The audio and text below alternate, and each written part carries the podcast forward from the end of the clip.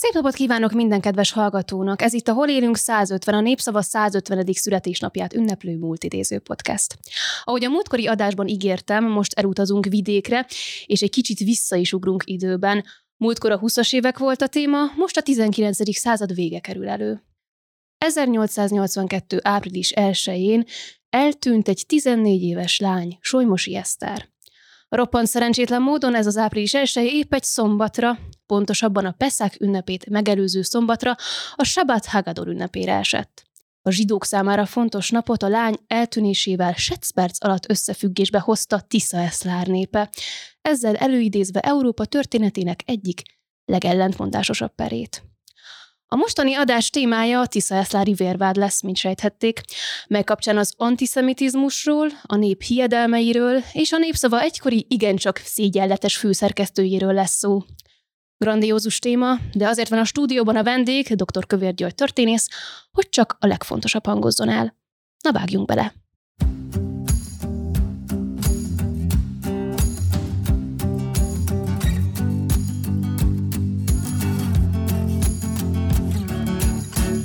Hát mielőtt belekezdenénk, megkérdezném, hogy mióta is foglalkozik a Tisza Eszlári vérvád témájával. 2011-ben jelent meg a erről szóló könyvem, és 2003-ban kezdtem el ezzel a témával foglalkozni, ami, ha jól számolom, 8 esztendő, de az, hogy én ezzel foglalkoztam, az csak majdnem azt mondanám, hogy egy véletlen következménye. 2003-ban Nyíregyházán szerveztek egy konferenciát a Tiszeszlári per ügyében. Egyébként abban a teremben, ahol annak idején a per zajlott, csak a konferencia előadói azok nem a pulpitoson ültek, a bíróság helyén ültek, ha úgy tetszik, hanem a vádlottak helyére volt oda készítve a szék, de ez csak úgy a koreográfia kedvéért mondom. Nagyon érdekes idők voltak egyébként, és ott kért meg valaki engem, hogy tartsak egy, egy olyan ismerősöm, nyíregyházi ismerősöm, történész ismerősöm, hogy tartsak ott egy, egy bevezető előadást.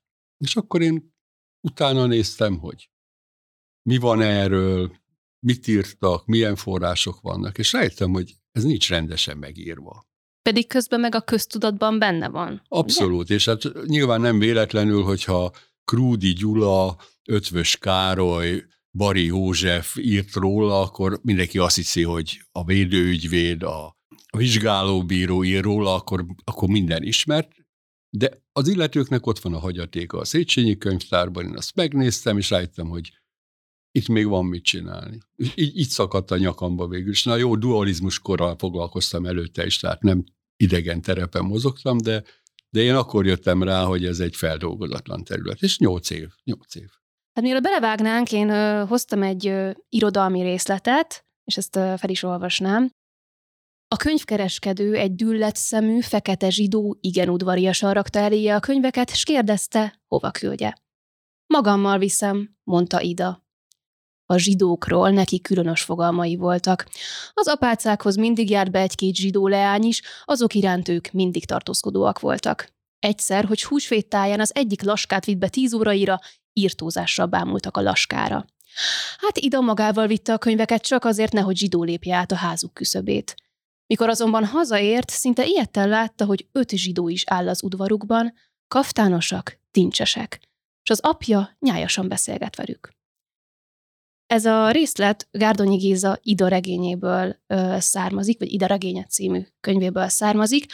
Igazából én azért hoztam be ezt a részletet, mert személyes emlék kapcsolódik hozzá, hogy amikor olvastam a regényt, akkor nagyon meglepett ez a részlet, mert egész egyszerűen kilógott az egész történetből, Hát aztán később megtudtam, hogy Gárdonyi Gézától nem volt idegen az antiszemitizmus, és bár ugye ez a regény az 1920-ban jelent meg, és az első világháború előtti időkben játszódik, lehet, hogy nem a legautentikusabb példa, de e kapcsán így érdeklődöm, hogy, hogy mennyire voltam hogy általános az antiszemitizmus, vagy ön egyébként hogy értelmezi ezt a részletet?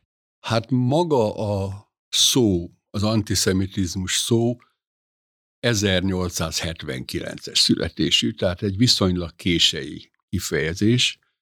A történészek meg is szokták különböztetni az antijudaizmus, tehát a középkori kifejezetten vallás ellenes érzületet a modern politikai antiszemitizmustól. Tehát ez a 79-es hogy mondjam, találmány, nyelvi tal- lelemény, ez kifejezetten a modern politikai antiszemitizmusra. Ekkoriban indult egyébként az antiszemita párt is? Magyarországon még nem, uh-huh. de Németországban hozták létre az antiszemitizmus kifejezést, hogy így mondjam, és onnan ott már egy komoly mozgalmak voltak. De még visszatérve azért a regény részletre, én azt gondolom, hogy ez elég jellemző példája egy, egyfajta mondjuk így kontinuitásnak az antijudaizmus és az antiszemitizmus között, mert az elhangzott részlet az ugye arról szól, hogy a, az egyébként apácáknál nevelkedett hölgy hoz magával valami előítéletet a zsidókkal kapcsolatban, mindegy, hogy könyvkereskedő, és mindegy, hogy pályeszes, ortodox zsidó az udvaron, nem mondom, hogy vallásilag megalapozott, de mégiscsak valami módon hagyományos hétköznapi előítélet, és jól mutatja azt, hogy az apja, aki, akiről nem tudom, hogy neki voltak-e előítéletei vagy nem, de mint, mint kereskedő kénytelen nyilván tárgyalni ezekkel a zsidó kereskedőkkel az udvaron. Ez a fajta hétköznapi antiszemitizmus az nem zárja ki, hogy a, a valóságos életben, a foglalkozás keretében jól együtt kelljen működni valakivel, akit, akit egyébként magánköreinkben másképp ítélünk meg. Tehát erre a példa szerintem annyiból kortalan, uh-huh. hogy ez a fajta hétköznapi előítélet, ami az emberekben él, ez nagyon békésen megfér a egyébként gyakorlatban való együttműködéssel. És milyen más hiedelmek fűződtek a, a zsidókhoz? A hiedelem az nyilván összefügg azzal, hogy a, a, a zsidó vallás, aminek én nem vagyok szakértője, a zsidó vallás az meglehetősen zárt, exkluzív, nyilván a történelmi előzményekből ezt meg lehet, meg lehet magyarázni, és mindenfajta idegenséggel lehet ezt összefüggésbe hozni, de mondjuk pont azzal kapcsolatban, amiről ma beszélgetünk a Tiszaeszlári ügyel kapcsolatban, a, a valomásokból gyönyörűen kiderül, hogy, a, hogy az emberek megszokták, hogy a zsidók hogy mozognak, milyen napokon, mi a szokás, keresztény lányok, a cselédek zsidó háztartásokban. Nyilván ott az április elsőjei alkalom az egy, az egy különleges alkalom volt, amiről még, még beszélhetünk. De még visszatérnék a politikai antiszemitizmusra egy pillanatra. A politikai antiszemitizmus az kifejezetten az emancipáció után, a zsidó emancipáció utáni politikai ö, mozgalom volt. Ha megadták a politikai egyenjogúságot a zsidóknak, és Németországban megadták, Magyarországban megadták, Oroszországban nem, Romániában nem, tehát különböző ez a közép- és kelet-európai térség ebből a szempontból, de ahol megadták, ott egy idő után van egy olyan meg, megmozdulás, hogy vissza kéne ezt venni. Vagy vissza kéne venni, vagy teljesen integrálni kellene a, a, a zsidókat. Tehát, hogy hagyják fel a vallásokat, minden különállásokat számolják föl. És hát van egy olyan irányzata is ennek a modern politikai antiszemitizmusnak, hogy el kell őket üldözni innen. Ha nem integrálódnak teljesen, ha nem hajlandók izolálva maradni, akkor, akkor el kell innen üldözni valahova. Úgyhogy a modern politikai antiszemitizmus is tök, több mindent takar ebben, a, ebben az értelemben, de nem következik abból, uh-huh. hogy mi volt az antijudaizmusban, hogy ebből a három irányzatból melyik valósul meg mondjuk Pomerániában, vagy, vagy Lengyelországban, vagy akár Csehországban, vagy Magyarországban. És akkor végül is mi vezethetett a magához a vérvádhoz? Egyébként a vérvád jelensége az jól tudom, hogy ne, nem csak erre, erre az ügyre jellemző, hanem volt már korábban is Európában, talán később is. Nek mik a kritériumai? Itt a, a, a 19. században ugye a leggyakoribb, és ebből a szempontból Eszlár egy jó példa, hogy a, a zsidó Pesach, amit mi zsidó húsvétnek mondunk, de persze egész más ünnep, az nagyjából egybeeshet a keresztény húsvéttal. És a keresztény húsvétnak van egy, egy Krisztus megölése című alfejezete, hogy így mondjam, és ezt, hogyha ez így időben egymáshoz közel esik, akkor könnyen lehet összefüggésbe hozni. A, a zsidóknak is van valami ünnepe, ahol különlegesebb módon viselkednek, és a keresztényeknek is ünnepi, ünnepi készülődés van. Tehát ez a április elsője az Pessach előtti szombat volt, amikor már tulajdonképpen ez megkezdődik ez a Pesach nevű zsidó ünnep, és az egy héttel előtte van a keresztény húsvétnak, tehát hogy, hogy ennyiben leggyakrabban egyébként, és nagyon sokszor is így, így mondhatom, nagyon sokszor ilyenkor élet fel a vérvád a, a keresztény közösségben. A dualizmus korban, meg Pomerániában és Csehországban és ebben a korszakban az a különlegesség, hogy ilyenkor már mondjuk így liberális törvényhozás van. Tehát amennyiben egy ilyen eset fölmerül, és azt bíróság elé akarják vinni, akkor meg kell felelni a, bíróság, a, a bizonyítás, bírósági bizonyítás követelményeinek.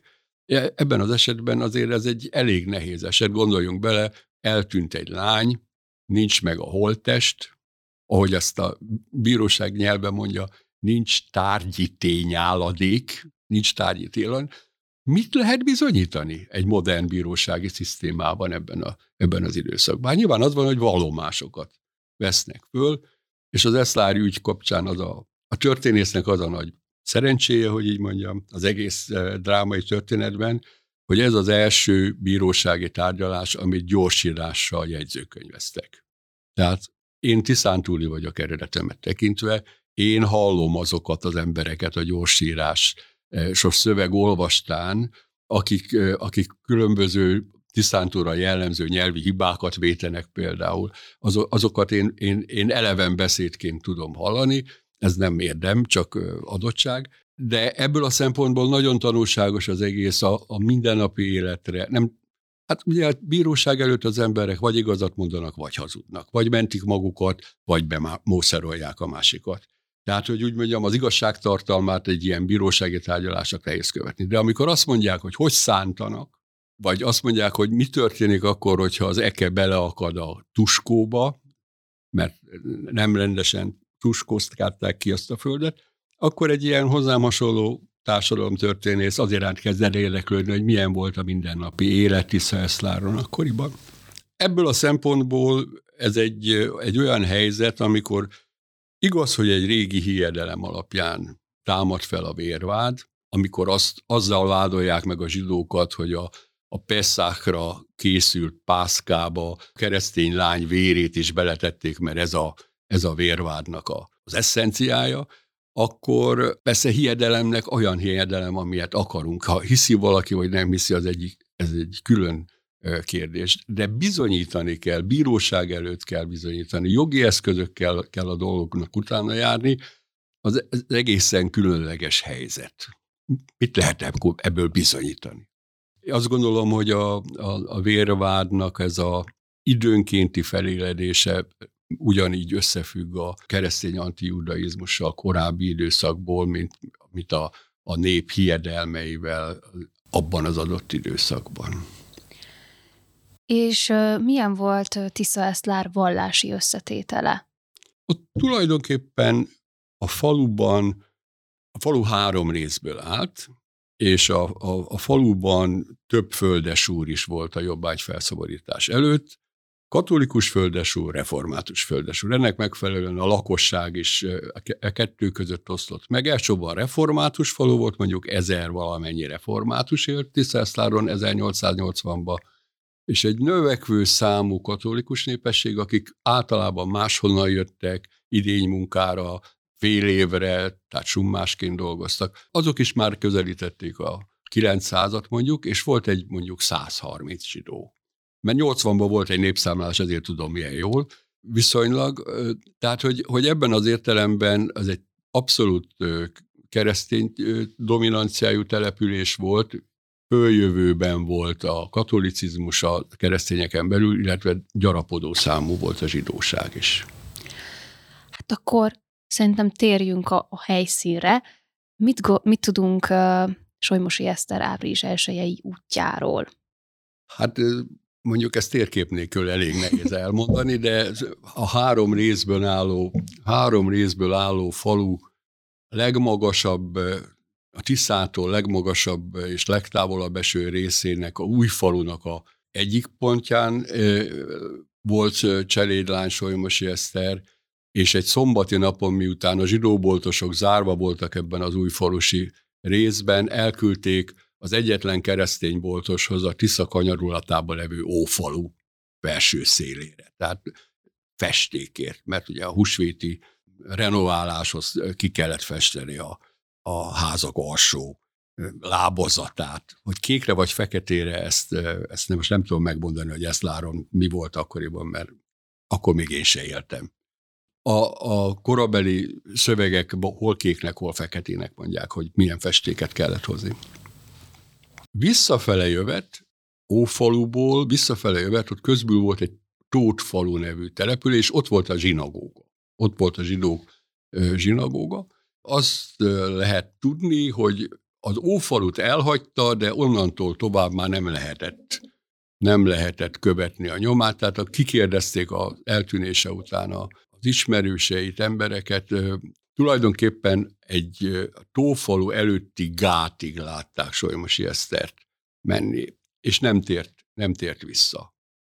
Ez a mondjuk így pár krajcárral küldték el, hogy vásároljon festéket, és nem tért vissza. Ez az, először a gazdaasszonyát, aztán az anyját, aki egyébként nem messze lakott, ahol a szolgálatban állt, arra indították, hogy délután a keresésére induljanak.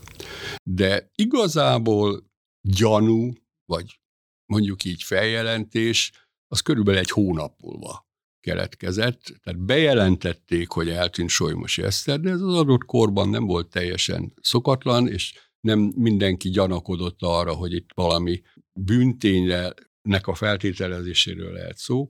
Egyszerűen egy eltűnési eset volt, és feljelentés vagy gyanú egy hónappal később történt. Volt közben egy hónap, amiről hát nagyon keveset tudunk. Mert és el, tehát eltelt egy hónap, és ekkor került elő ez a, hát hogy is mondjam, részlet, amit most felolvasnék, hogy állítólag, ugye, amikor amikor Solymosini elindult megkeresni a lányát, találkozott Sárf Józseffel, zsinagóga környékén talán. Hát ő volt a, zsinagógában a templom, templom szolga. Igen. És állítólag igen szerencsétlen mondata próbálta őt vigasztalni, idézem, ne nyugtalankodjék a leánya elveszte felett, az bizonyosan elő fog kerülni, mivel máskor is történt már az, hogy keresztény gyermek eltűnése miatt a zsidókat gyanúsították meg, azoknak még a kemencéjüket is átkutatván, és mégis később a gyermek előkerült. Állítólag ezt mondta. Ez mennyire bizonyos, hogy ilyen elhangzott, vagy hogy, hogy már aznap elkezdtek esetleg vádaskodni az emberek, vagy ez mivel magyarázható? Hát Sarp József a tárgyaláson azt, mondja, azt mondta, hogy bár nem mondott volna semmi ilyesmit, tehát az, hogy ő mondott valamit, az, az nem kérdéses. A, azért az, hogy mit mondott, az a különböző vallomásokban másképp van.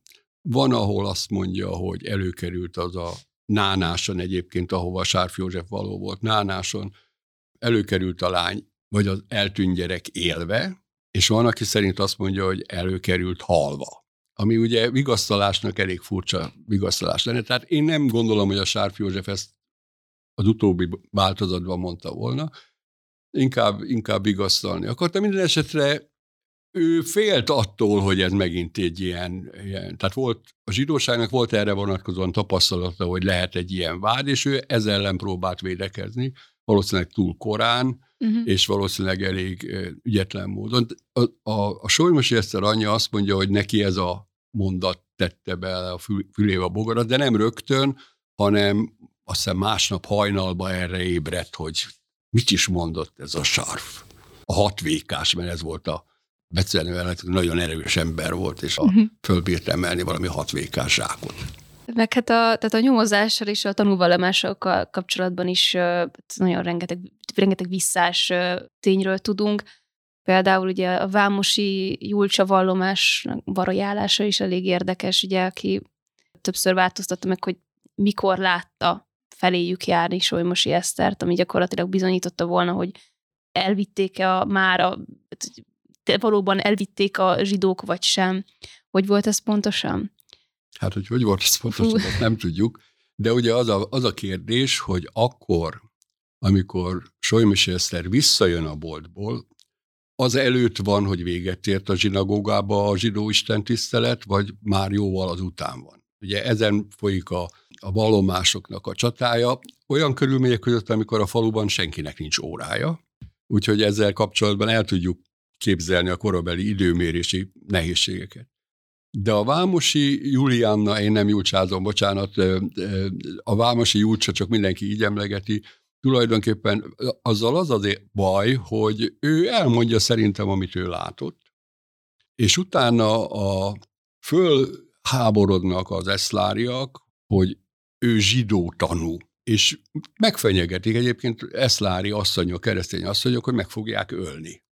És erre az apja, meg az anyja, egyébként ugye zsidó háztartásnál mm. cserédeskedik, az apja bejön érte és elviszi onnan, és tulajdonképpen rá, ráparancsolnak, hogy változtassa meg a vallomását. Amivel egyébként maga ellen hívja a törvényt, hiszen az előző vallomását is fölvették, a, egy jegyzőkönyvbe vették.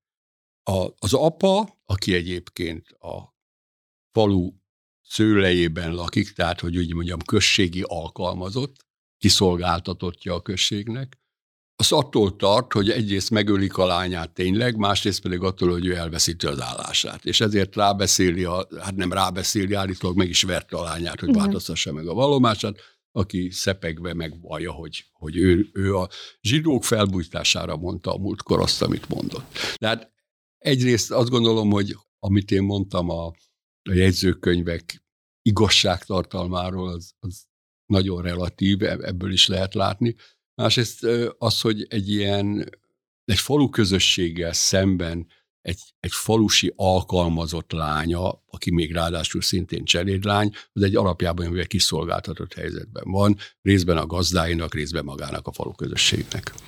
Azt valamennyire tudhatjuk, hogy mikor fordult Tisza Eszlár a zsidó közösség ellen, vagy mikortól, de ez igazából, hogy is mondjam, tehát az, hogy, hogy megfenyegetik azzal, hogy megverik, hogyha hogy ha ezt vallja be, vagy mivel ezt vallotta, az, az hogy egy kicsit az eléggé összedolgozásnak érzem ezt. Ez még mikor alakult ki ez a, ez a vélemény a faluban? Hát ez nyilván ez már akkor, ez, ez ugye már a tárgyaláson van. Igen, ez a tárgyalás. Ez a tárgyalás idején van. A tárgyalás az 83 nyarán Igen. van, tehát egy, egy jóval később.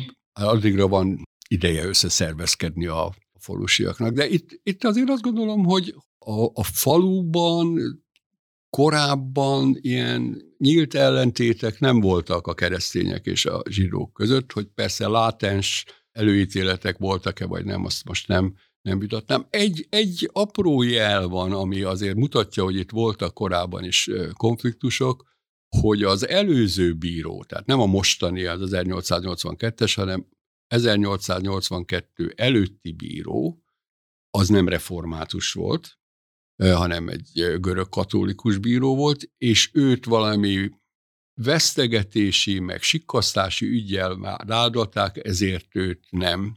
Nem indult 82-ben már a bírói tisztért, nem jöhetett szóba, és a per alatt is végig csendben van.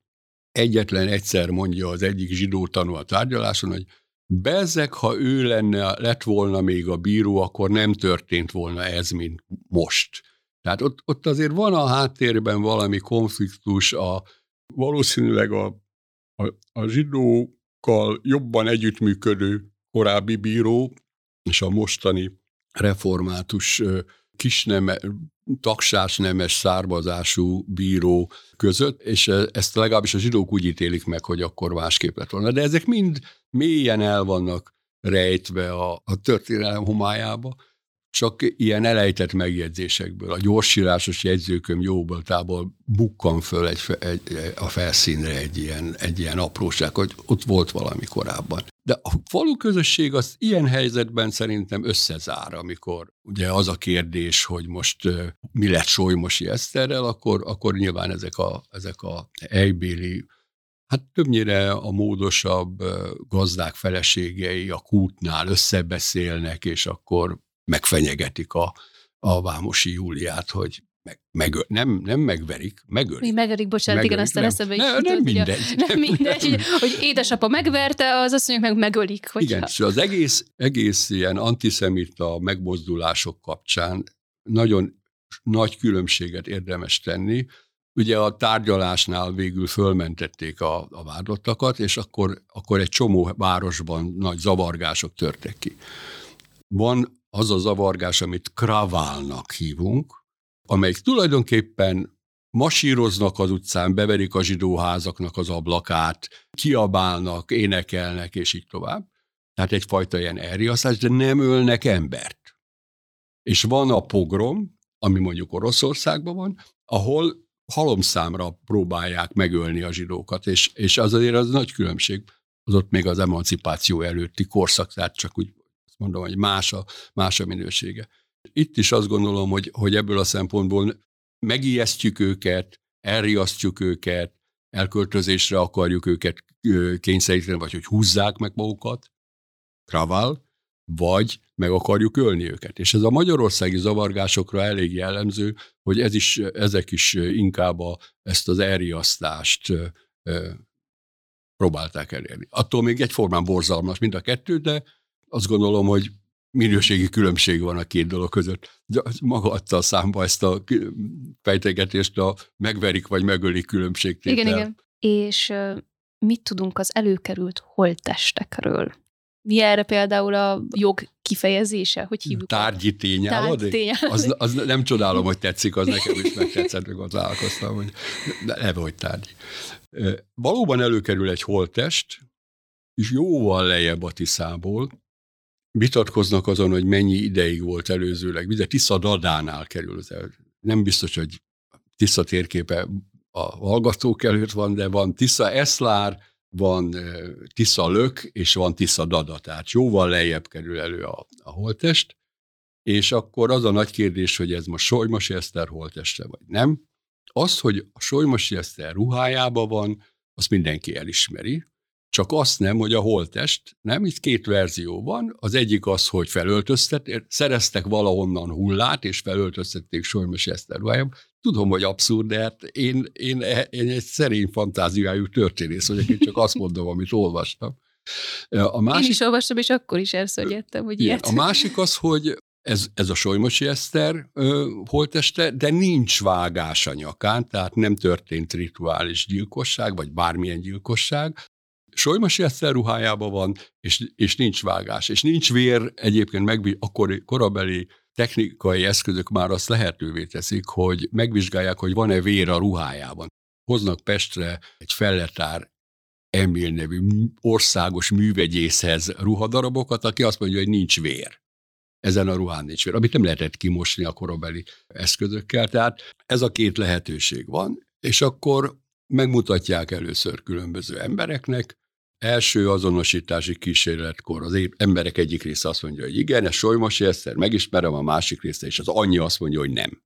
Ez nem jó, másnap elviszik Tiszaeszlára, ott is megmutatják más embereknek, de az anyának meg a nagynényének szintén, és akkor azok mind egyöntetűen azt mondják, hogy nem, ez nem Solymosi Eszter. Tehát a felismerési eljárás eredménye, hogy ez nem Solymosi Eszter. Azért itt is vannak ilyen árnyalatok. A Bari József, a vizsgálóbíró, most nem mondom, hogy egy, egy rokonszenves ember, de mint történész értékelem, hogy minden papírt megőrzött, azt is, ami ránézett terhelő. Tehát amikor ezt az azonosítási eljárást jegyzőkönyvezi, akkor először fogalmazványt csinál. Ott a Solymosi né, a, tehát a Eszter anyja azt mondja, hogy én ebben a holttestben a lányomra ráismerni nem tudok és aztán, mikor megcsinálja a tisztázatát a jegyzőkönyvnek, akkor azt írja, hogy Csolymosi Jánosné nem ismeri föl a lányát. Én lehet, hogy túlzottan már ki vagyok élesedve az ilyen nüanszbeli különbségekre, de ha azt mondom, hogy én ebben a holtestben a lányomra ráismerni nem tudok, az nekem azt jelenti, hogy olyan állapotban van a holtest, hogy abból nehéz ráismerni a saját gyerekemre is azzal szemben, ami a tisztázatba kerül, hogy ez nem Solymosi Eszter, az egy kicsit más. Igen. Nem is kicsit, de, de, de fogalmazás szempontjából más. A felismerési eljárás az nem jár eredménnyel. Akkor vannak orvosvizsgálatok, először ott a helyszínen, aztán Budapesten is felküldik a holtest egy részét. De az orvosi vizsgálat nem tudja megállapítani, hogy ez Solymosi Eszter, mert az orvosok közül senki nem látta Solymosi Eszter. Ők valószínűsíteni tudják, hogy ez lehet egy 14 éves női holtest. És ezen van a vita, hogy 20 éves, nem szűz, mondják az egyik boncmesterek, a másik az lehet 14-15 éves is. Ugye ez a vita De eldönteni nem tudja a korabeli orvosi. Nincs még DNS vizsgálat. Meg lett a tárgyi térgyáladék, idézőjelben mondom, tehát van holtest, de hogy ez valóban Solymos Eszter, ezt nem tudják. Ebben az értelemben én, engem megvádolt egy nagyon kiváló történész, hogy hogy én írok egy 750 oldalas könyvet, és nem mondom meg, hogy mi történt Solymosi Eszterrel, végig orránál fogva vezetem az olvasót, én a második oldalon megmondom, hogy nem tudom, mi történt Solymosi Eszterrel. Eltűnt, azt tudom. De hogy, hogy pontosan mi történt, hogy ő-e a holtes, vagy nem, ezt nem tudom. De itt a perben ennek döntő jelentősége van, mert Ötvös Károly a védőügyvéd, aki a, a, a zsidók közül a néhány embert véd, a vádlottak közül, ő erre alapozza azt, hogy miután az szerinte Solymosi Esztert, ezért nincs nyakán vágás, uh-huh. ennek következtében nem követhették el a zsidók azt a büntetet, amit a nyakukra be akarnak varni. Hát és még zavaró tényező a Sárf Samuka hát, története arról, hogy ő, hogy a szülei, vagy hogy ő a Sárf Józsefnek a fia, kisfia hallotta, hogy arról beszélnek, hogy megölték a, ezt a lányt. Ez ugye, ha jól tudom, szintén a falubeliek től ered, hogy a Samuka azt mondta, hogy ez is gyakorlatilag abban az egy, ez, abban az egy hónapban, vagy azután akkoriban került elő ez a történet? Hát ilyen, utó, az is az, az egy hónap vége felé mm. jön elő, hogy a Liba legelőn azt mondja a Sárf Samu, aki öt éves, igen, igen, azt mondja, hogy, hogy ő, ő, ő, ő tudja, hogy, a, hogy megölték a, a magyar lányt. Ugye így szerepel a, a vallomásokban. Hát ugye először is kérdés, hogy egy öt éves gyereket lehet-e tanulnak kihallgatni. Az is kérdés, hogy az apjára terhelő vallomást tehet-e egy családtag, vagy kötelese. Jogilag a, a, a sarpsamúnak ez a mondjuk így fecsegése a liba legelőn, a szomszédban lakó kicsit idősebb lányoknak mondja ezt, az, az büntetőjogilag nem igazán alkalmas semmire, a gyanúk eltésére, meg a, a, az összebeszélésre ez, erre alkalmas. Ráadásul végül is a, a perben nem ő, hanem a bátyját, Sárf Móricot, aki 14 éves próbálják felhasználni, ami szintén mondjuk így necces. hát gyakorlatilag lediktáltak neki egy, egy vallomást, Recski András posztját, nem tudom megmondani hirtelenjében. Csendbiztos. Csendbiztos. Gyakorlatilag meg, megrémítették, megfélemlítették. És ez a, a nagyfalusi vallomás, ugye ezt így nevezzük ezt. Igen. Hát Sarf Moritznak, aki, aki 14 éves, már volt egy vallomás a Tiszaeszláron, és ott ő tagadta még azt is, hogy ismerte Solymos Esztert. Elvitték Nagyfaluba, ahol egyébként Recski Andi, mert ő így hívatta magát, de egyébként Recski András a becsületes neve.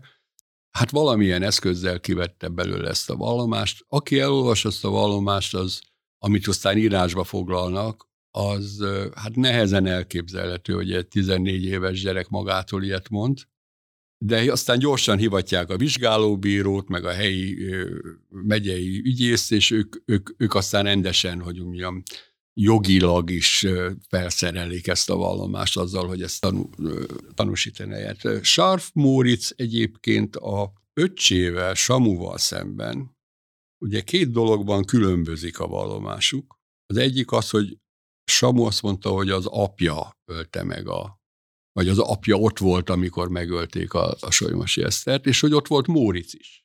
Móric pedig azt mondja, hogy az apja a, házukba volt, és ő a kulcslukon keresztül látta, hogy a sakter jelöltek egyike megöli a, a, az Esztert.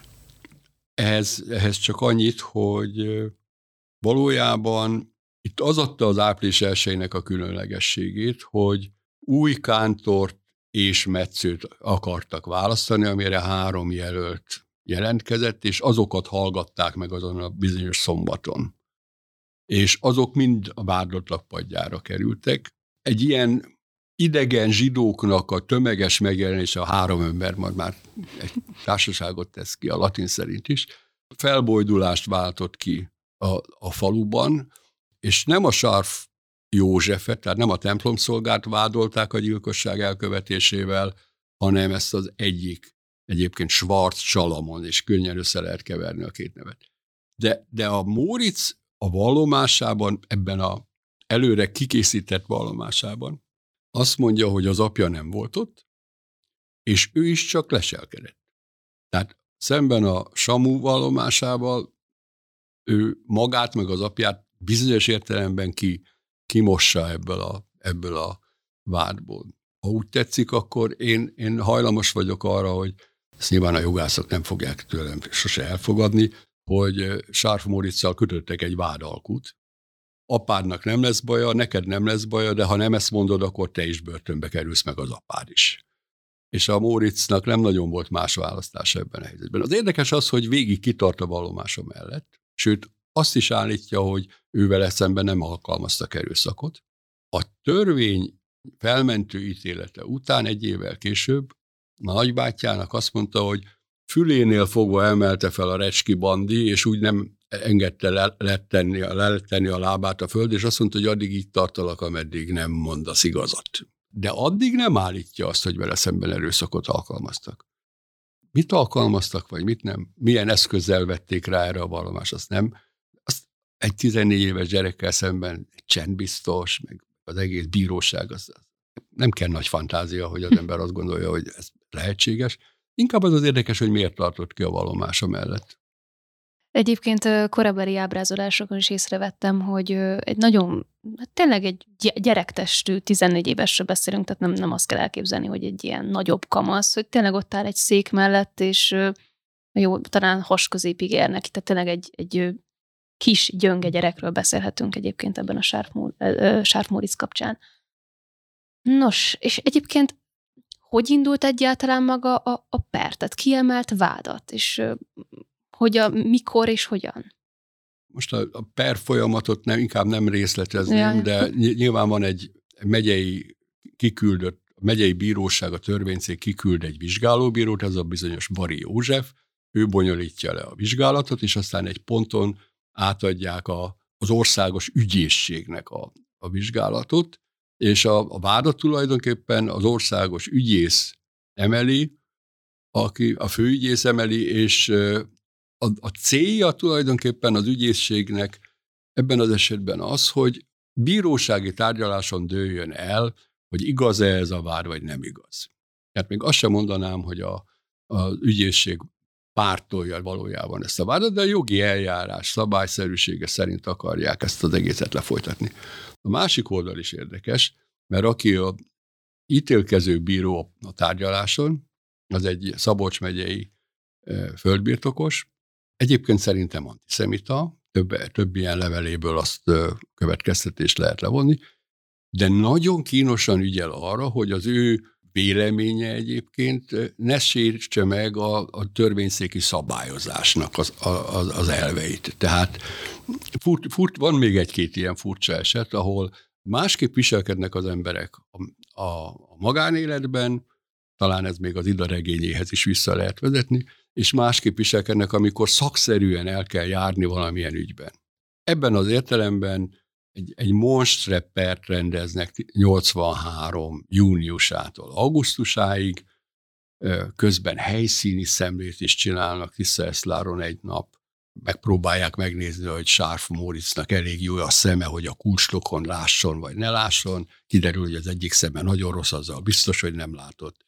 A kulcslukon pedig nem lehet rendesen látni azt, hogy mi történik. Tehát, hogy mondjam, egy csomó ilyen dolog, hogy mondjam, életszerűségét vizsgáló mozzanat történik, de a bíróság végül is fölmenti a vádlatokat, nem azt mondja, hogy nem követték el, hanem azt mondja, hogy bizonyítottság hiány nem állapítható meg, hogy történt Solymosi. Tehát nem mondja azt, hogy sem, hogy a holtest Solymosi Eszteri, azt sem mondja, hogy a, a zsidók követték el a, a, a, a, a gyilkosságot, hanem azt mondja, hogy nem, nem állapítható meg, hogy mi történt. Ebben az értelemben fölmentés van. És hogy megidézzük ezt az 1883-ban folyó pert, ez elhoztam, és ön is ezt a részletet idézi Mixát Kálmántól, aki mint tudósító volt ott a tárgyalás idején, így írta le a tárgyalótermet. A médium tele volt tanúkkal, vádlottakkal. Festői csoportozat. Jobbról Solymosiné ül bánatos arcával egy külön széken, lábánál leánya, Zsófi.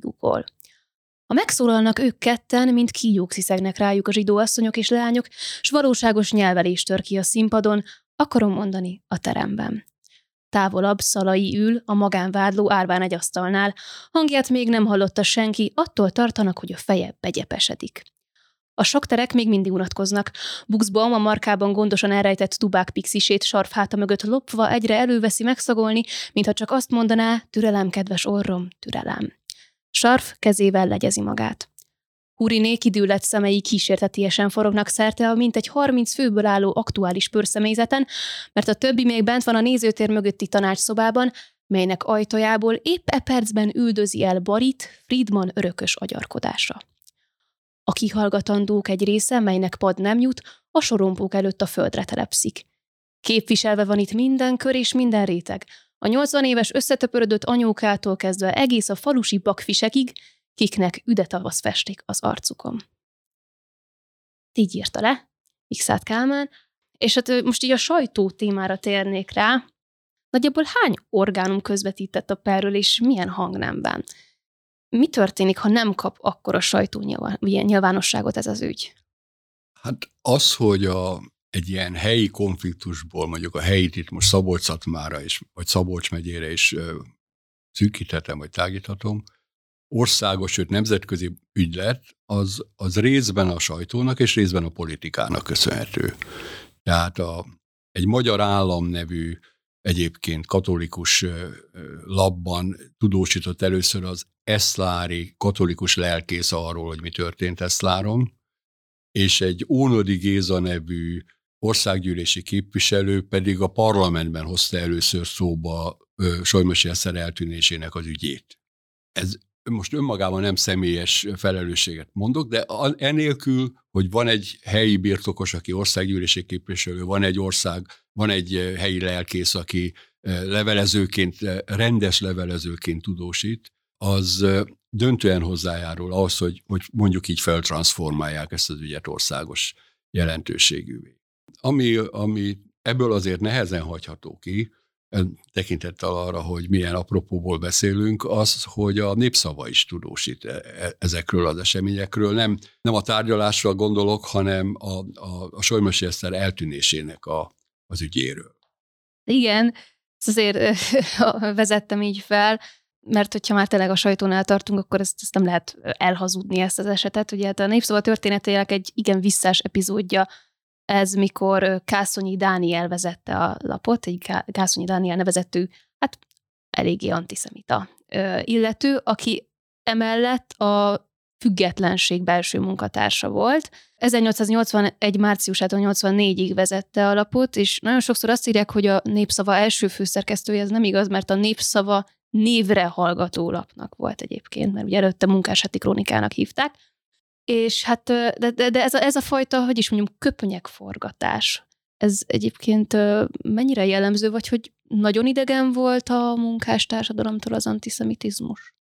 Hát az, az, hogy ki mit gondol, azt ugye kevéssé tudjuk. A Kászonyi Dániel kapcsán azért el kell mondani, hogy ő egy újságíró volt, nem is rossz újság, rossz újságíró, és a, a, a, a munkáslapnak nem nagyon voltak profi újságírói. Tehát ebben az értelemben az, hogy ő több helyre el tudta adni magát, az egy, az egy hogy mondjam, valamilyen képesség. Igen, igen, ő született egy első adás egyébként a, a munkáseti krónika indulásáról, és ott ezt, ezt eléggé kiveséztük, hogy ugye gyakorlatilag a nulláról építették fel ezt a lapot, és és amúgy az első ő, főszerkesztő az négy év után el is hunyt, és tehát, hogy nagyon-nagyon sok nehézsége volt amúgy a, az induló népszavának, úgyhogy igen, szükség volt a profikra. Igen, és a Kászonyi Dániel az, hogy a Verhovai lapjába is ír, a függetlenségbe és a, a, a népszavába is ír, az, az ebből a helyzetből adódik, de a, amit ő a népszavába írott, tulajdonképpen azért a, a legjellemzőbb az, ő, ő a függetlenség látszatát akarja a dolog megítélésében fenntartani, de amikor arra kerül a sor, hogy kik is ezek a vádlottak, akkor, akkor mindig kibújik a szög a zsákból. Igen, igen, ezt a részletet fel is olvastam, ez nagyon jellemző arra, hogy ő, és egyébként valóban egy jó, jól befolyásoló emberről beszélünk, tehát a, Tekintsünk szét című rovat volt az ő rovata, és 1882. június 11-én így ír. A legközelebb lefolyt héten ismét több oly eset merült föl épp úgy hazánkban, mint külföldön, melyek éppen nem kellemesen lepték meg az újságokat olvasó közönséget. Vidékről is nagy és mindenkit megrendítő hírek érkeztek e héten. Értjük ez alatt a Tiszaeszlári rejtélyes esetet, egy Tiszaeszlári 14 éves parasztány Solymosi Eszter megfejthetetlen eltűnését, melyet a közvélemény vallásos szertartásból eredett gyilkosságnak tulajdonít. Ha valaki úgy bizonyosan a mi pártunk és annak közdönje, a népszava az, mely elfogulatlanul minden nemzetiségi és vallási előítéletektől menten ítéli meg az eseményeket, de a jelen esetben a népszava kénytelen ítéletét visszatartani a tények fölhalmozódása előtt. Két körülmény fordul elő a rejtélyes esetben, mely nagyon terhelő a zsidókra nézve. E két körülmény konstatálva van pedig. Az egyik az, hogy azon egyén, kit a közvélemény azzal gyanúsít, hogy Solymosi Esztert történt legyen az vallási szertartás következtében vagy nem, meggyilkolta, sárf templomszolga, megszökött. A másik, hogy ennek fia, a 16 éves Móric apja ellen azt vallja, hogy látta, midőn a szerencsétlen Solymosi Esztert mesztelenre vetkőztette, torkát elmetszette, és a vért két tányérba felfogta. Ezen a két körülményen kívül még más gyanú okok is mutatkoznak, igaz, hogy ezek csak kószahírek, de lehetetlen azokat nem regisztrálnunk. Hát nem lehetetlen nem regisztrálni, hát hogyha nem, nem írunk róla, akkor nem történik uszítás. Én nem vagyok a Kászonyinak semmilyen védő ügyvédje, de itt azért a, a kijelentés, hogy, hogy mi nem ítélünk addig, amíg nincs bírósági ítélet, az addig korrekt. Az, viszont amit utána tényként közül azokról tudjuk, hogy nem igaz, mert Sár, egyrészt Sárf József nem, hogy nem szökött meg, hanem akkor már letartóztatásban van, másrészt pedig ugye a, a, a Móricz nem őt vádolja, hanem tulajdonképpen őt próbálja ki, kimosni ebből a az ügyből. Tehát amit ő tényleg állít, és aztán van, van, van még egy, ha tegyük hozzá, hogy a Tekintsünk szétcímű rovat cikkei nincsenek aláírva. Tehát Nem, csak azt gondoljuk, azt gondoljuk, hogy az Kászonyi Dániel alkotása, de a Népszavának a, a, a, a volt, hát most is megvan, Politika Történeti Intézet könyvtárába olvastam, ahol van, amelyikre rá van írva, hogy ez Kászonyi Dániel írta. Tehát, hogy ott tudták még annak idején, hogy mi az, amit Kászonyi Dániel. Nem csak a levegőből veszem, hogy a tekintsünk szét az ő írása. De, de amit, amit a, a Muszka országról írt, egy másik cikk. Egy másik részlet, igen, igen. Azt végig nem olvasom fel, csak annyit emelnék ki, hogy igen, ugyanúgy leírja, hogy ez és ez történt, és hogy a Solymosi Eszter nevű 14 éves lányt a Gácsországból bevándorolt, Muszka országból kiűzött zsidók bizonyos vallási szertartás következtében meggyilkoltak. Tehát honnan vette, hogy ezek? Ezt nem csak ő vette, ezt a korabeli sajtó Aha. rendszeresen mondja. Most miután én utána néztem a, a ugye egy, egy bírósági vallomásnál mindig fölveszik, hogy születési hely, lakhely, stb az összes vádba alá került 15 ö, ö, zsidóból egyetlen egy van, aki nem a monarchián belül született. Tehát a Galícia, vagy Magyarországon született, a, a Galic egyetlen egy van. De itt, itt az egész, egész magyarországi zsidósággal kapcsolatban kell egy kitérőt tenni, ha még az belefér. Persze. Volt egy egyébként nagyon jó statisztikus, akit úgy hívtak, hogy Kovács Alajos. Egyébként elég gőzösen antiszemita statisztikus volt, de jó statisztikus. És ő vizsgálta a 19. századi zsidók be- és kivándorlásnak a, a mérlegét, hogy így tetszik. 920-ban azért azok elég, hogy mondjam, kritikus idők voltak ebből a szempontból. És annak ellenére, hogy valószínűleg nem ezt akarta megállapítani, azt kellett megállapítani, hogy a nagy zsidó bevándorlás a 19. század első felében, illetve 1867 előtt történik, és 67 után tulajdonképpen sokkal alacsonyabb szintű a bevándorlás, mint azt a kortársak feltételezték. És ez csak úgy oldható fel, van egy német történész, egy Wilhelm Peach nevű német történész, aki ennek az utána járt, csak úgy történhetik meg, hogy a, a bevándorlás először tulajdonképpen az ország perem területére történik, és ez az időszak, amikor a perem területről lehúzódnak az alföldre. Tehát mondjuk egy olyan faluban, mint Tiszaeszlár, Ebben az időszakban tűnnek föl ezek az ortodox, más ruházkodású, más szertartások szerint élő zsidók, és ezt sokkal erőteljesebben érzékelik, mint hogyha külföldről vándoroltak volna be. De ez a galiciai bevándorló, ez egy ilyen, hogy mondjam, irodalmi toposz ebben az időszakban. Valójában a statisztikai folyamatok nem ekkor zajlanak. Van orosz pogrom, van galiciai bevándorlás Oroszországba és Galiciából van Magyarországra, de nem nagyobb, mint a korábbi időszakban. Tehát ezért mondhattak a, a, a, a Kászonyi egy ilyen kijelentést, hogy a, a, a vádlottak azok galiciaiak. Valójában ez nem igaz. De ugyanúgy nem igaz, mint a Sárfi József a Megszökött című tény. Igen, meg hát ez a bizonyítás, de annyi bizonyos, hogy Magyarországban a zsidók bevándorlását Muszkaországból sehol sem fogadják rokon szembesen.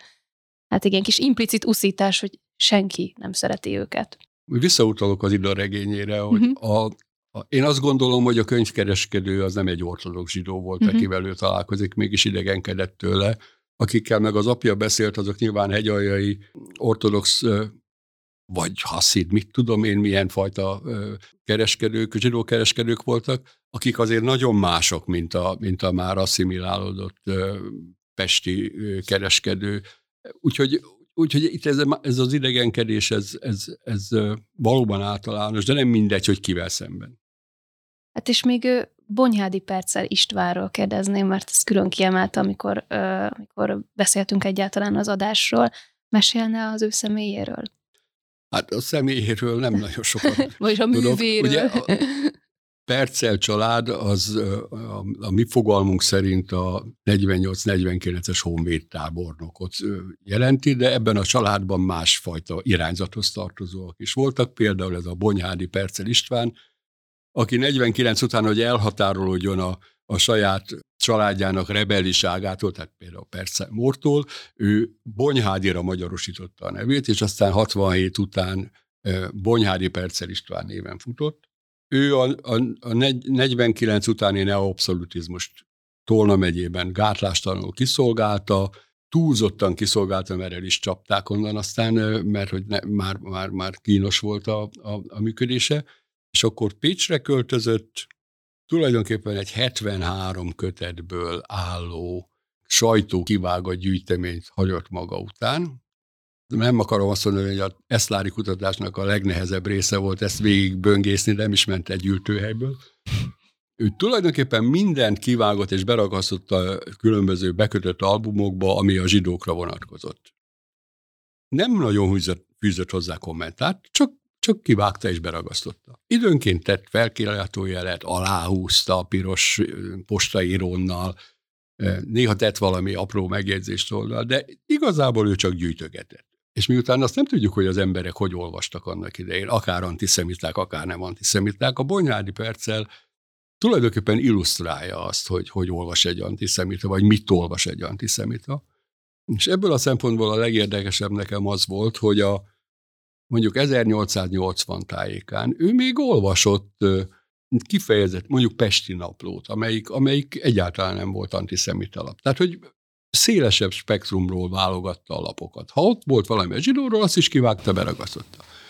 Eszlári per ügy és per idejétől, 82-83-ból, ezeket abba hagyja olvasni, nem vág már ki semmit, már csak a, úgy mondjam, neki szóló lapokat olvassa. Tehát a függetlenséget, van Ébredjünk, az egy szabolcsi antiszemita lap volt. De so, minden, mindenütt vannak ilyen, ilyen kisebb, kisebb lapok, azokat gyűjtögeti. Gyűjtögeti a röpiratokat, német röpiratokat is gyűjtöget, mind beragasztja, fantasztikus gyűjtemény. Egyébként ez másnak is megtetszett, mert azt hiszem négy vagy öt kötet hiányzik a 73-ból, de nem én loptam el, hanem valakik már előttem magukévá tették. De így is elképesztő, elképesztően jelzik, hogy a korabeli antiszemita olvasó hogyan szűkíti be a, tulajdonképpen a, a látószögét olyan lapokra, amelyek őt abba az irányba indoktrinálják, amelyik irányba már ő eleve indoktrinálva van.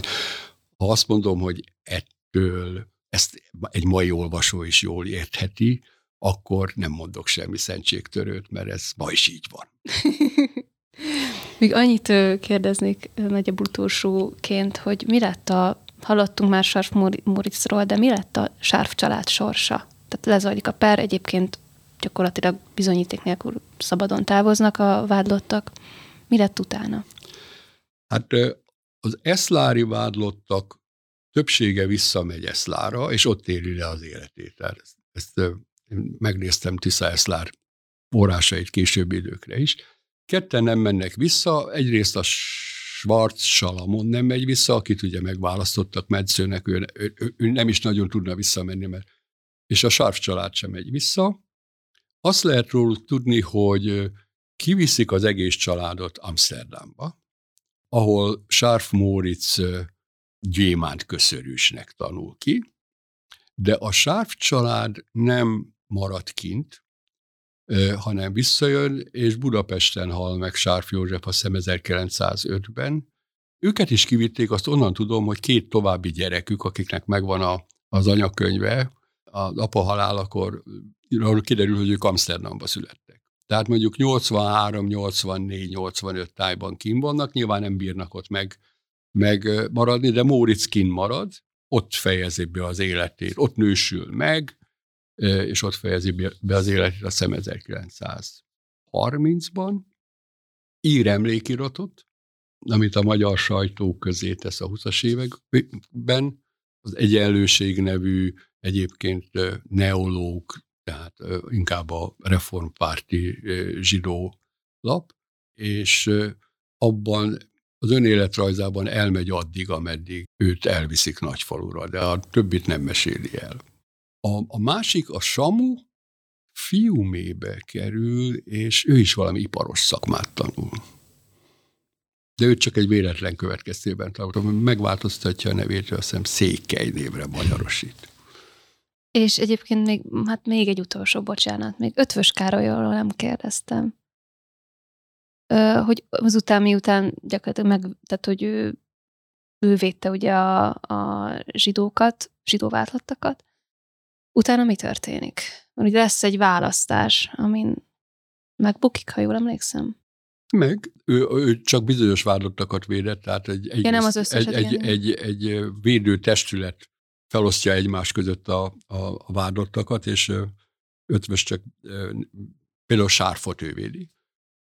Ötvös Károly országgyűlési képviselő volt, függetlenségi párti, korabeli szokások szerint több helyen is lehet indulni. Ő, ő azt hiszem három helyen indul 84-ben a választásokon, és mindenütt megbukik, kétségtelen tény. Amit bizonyos értelemben be lehetett kalkulálni, hogy abban az esetben, hogyha ők elvállalják ezt a, ezt a védőügyvédi szerepet, tehát ő ezzel azért számolt, számolhatott, talán nem ő mondta leginkább ki, hanem a védőtársak egy másik, hogy akkor ők elbúcsúzhatnak a politikától, de 84-ben kétségtelenül megbukott, ez azt hiszem eléggé meg is viselte, viszont a, az ügyvédi irodájának a forgalma nagyon föllendült, mert hogy látták, hogy egy jó, jó védőügyvédről van szó, és ez ebben az értelemben a következő választáson már újra bejött. Hát, akkor ezzel a pozitív információval fogjuk lezárni. Nagyon köszönöm szépen. Mindig elfelejtem mondani, hogy a podcast bár Spotify-on is elérhető, érdemes ellátogatni a honlapunkra, ugyanis ott a Multidéző podcastnél mindig szerepel a műsorban tárgyalt cikk PDF formátumban, és ez esetben térképet is fogunk csatolni, hogy jobban szemléltessük Tisza Eszlárt és környékét. Hát és úgyhogy aki szeret régi újságokat nézegetni, mint például én, annak főként ajánlom a tevékenységet. Nagyon köszönöm a részvételt dr. Kövér Györgynek, három hét múlva is lesz Hol élünk 150. Ha minden igaz, a tanácsköztársaság kapcsán beszélgetünk két művészről, az egyik egy grafikus, a másik pedig színész. Na, vajon kik lehetnek ezek? Nagyon köszönöm a figyelmet, várom vissza önöket, búcsúzik a műsorvezető, Rossz Neki Varga Emma. Viszontlátásra!